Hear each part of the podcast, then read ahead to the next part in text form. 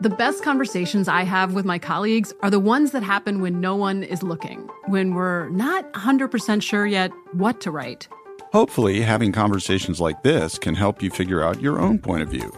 That's kind of our job as Washington Post opinions columnists. I'm Charles Lane, Deputy Opinion Editor. And I'm Amanda Ripley, a contributing columnist. We're going to bring you into these conversations on a new podcast called Impromptu. Follow Impromptu now, wherever you listen. I'm so excited to tell you JCPenney and country music singer-songwriter Walker Hayes are partnering together on a new limited-time men's collection for the everyday guy. What I love about Walker Hayes is his laid-back nature. He's a family man, and being a country megastar while also having seven kids, you know he likes to keep his style cool and casual. This new collection is perfect for the guy living the t-shirt life or someone wanting some fresh options that feel just as good. It's easy to wear, affordable styles that celebrate the ultimate family man, along with the quality, durability, and sensibility dads appreciate. Available online Saturday, May fourth at J C P dot com and in-store Thursday, May sixteenth. Just in time for Father's Day. Limited time only. JCPenney, make it count. The Kakadu plum is an Australian native superfood containing one hundred times more vitamin C than oranges. So why have you never heard of it? P R. No one's drinking a Kakadu smoothie?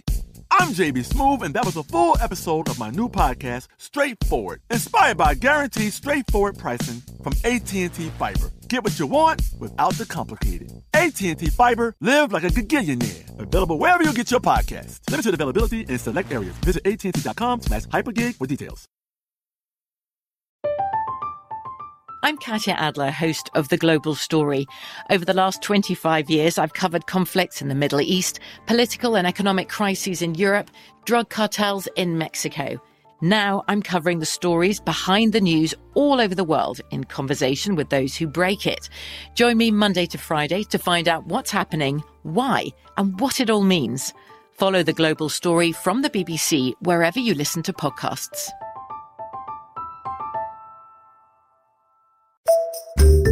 Welcome to This Day in History class from How Stuff Works dot com and from the desk of Stuff You Missed in History class. It's the show where we explore the past one day at a time with a quick look at what happened today in history. Hello and welcome to the podcast. I am Tracy V. Wilson, and it's August fourteenth. The Mainz Psalter was first published on this day in fourteen fifty-seven. You've probably heard of the Gutenberg Bible, which was the first book to be printed with movable type in the West. The Mainz Psalter was the second such book, and it's named for the city where it was printed, which was also home to Johannes Gutenberg and the Gutenberg Bible. But you really should not think of the Mainz Psalter as just some kind of runner-up, the second best to the Gutenberg Bible. It had a lot of its own firsts in the world of printing. It was the first printed book in Europe to have the date of the publication printed inside the book. It was the first book to have a colophon. This is a brief statement that's printed at the end of the book that includes information like where it was printed and who printed it. The Mainz Psalter's colophon was also the first one to contain a printer's mark, and that's like a logo that served as the publisher's trademark. Here is what the Mainz Psalter's colophon says in English. This volume of the Psalms, adorned with a magnificence of capital letters and clearly divided by rubrics, has been fashioned by a mechanical process of printing and producing characters without the use of a pen, and it was laboriously completed for God's holiness by Joachim Fust, a citizen of Mainz, and Peter Schoeffer of Gernsheim on Assumption Eve in the year of our Lord, fourteen fifty-seven. The Mainz Psalter was also the first printed book to have large decorative initials that were referred to in the colophon. These were at the starts of paragraphs and sentences, and that brings us to another first, which was that it had two different sizes of type. And lastly, the Mainz Psalter was the first book in the West to be printed with three colors of ink. Those last two firsts feel a little quaint today to need to call out as firsts, considering that there is a printer sitting next to me right now that will print type in whatever size and color that I want. This book, as the colophon spelled out, was the work of Peter Schoeffer. That was a scribe who had some experience in printing. Also a Mainz merchant named Joachim Fust, which is sometimes anglicized as Johann. He had previously worked with Gutenberg, although that work with Gutenberg led to a dispute and a lawsuit over money, which was ultimately settled in Fust's favor. Sometimes his name is also written as Faust, because his grandson spelled it that way in the dedication of a book in fifteen oh six. The whole family ended up adopting that spelling and going with Faust from that point.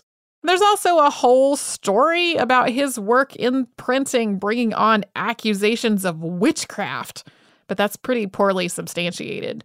If there were accusations of witchcraft, it was probably more of an attempt by booksellers to try to destroy his reputation.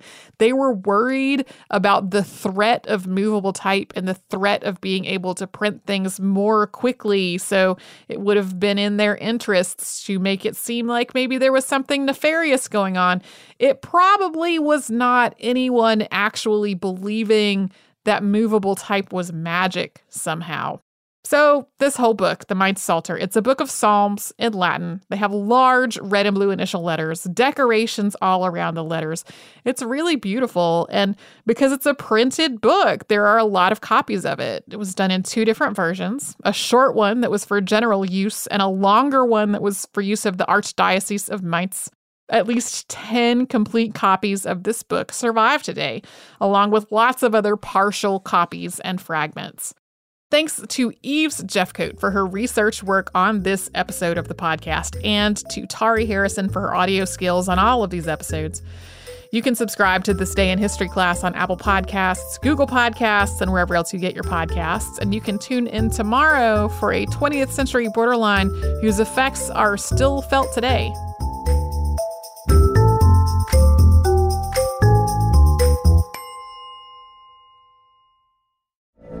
From B B C Radio four, Britain's biggest paranormal podcast is going on a road trip.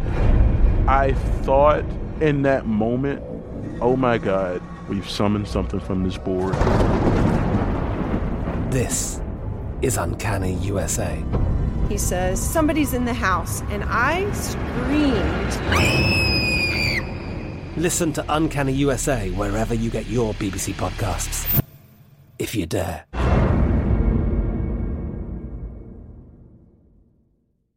Xfinity has free premium networks for everyone this month, no matter what kind of entertainment you love. Addicted to true crime? Catch killer cases and more spine-tingling shows on A and E Crime Central. Crave adventure? Explore Asian action movies on Hayah. Searching for something extreme? Check out skating, snowboarding, and more on Fuel T V Plus, the global home of action sports. And find crowd-pleasing bops on iHeartRadio's Hit Nation playlist. There's new free shows and movies to love every week. Say free this week in your Xfinity voice remote. This is it. We've got an Amex Platinum Pro on our hands, ladies and gentlemen. We haven't seen anyone relax like this before in the Centurion Lounge. Is he connecting to complimentary Wi-Fi? Oh, my. Look at that. He is. And you will not believe where he's going next. The Amex dedicated card member entrance for the win. Unbelievable. When you get travel perks with Amex Platinum, you're part of the action. That's the powerful backing of American Express. Terms apply. Learn more at americanexpress.com slash with Amex. Hey, guys. Back at the playground again, huh? Yep. You know what this playground could use? A wine country. Heck yeah.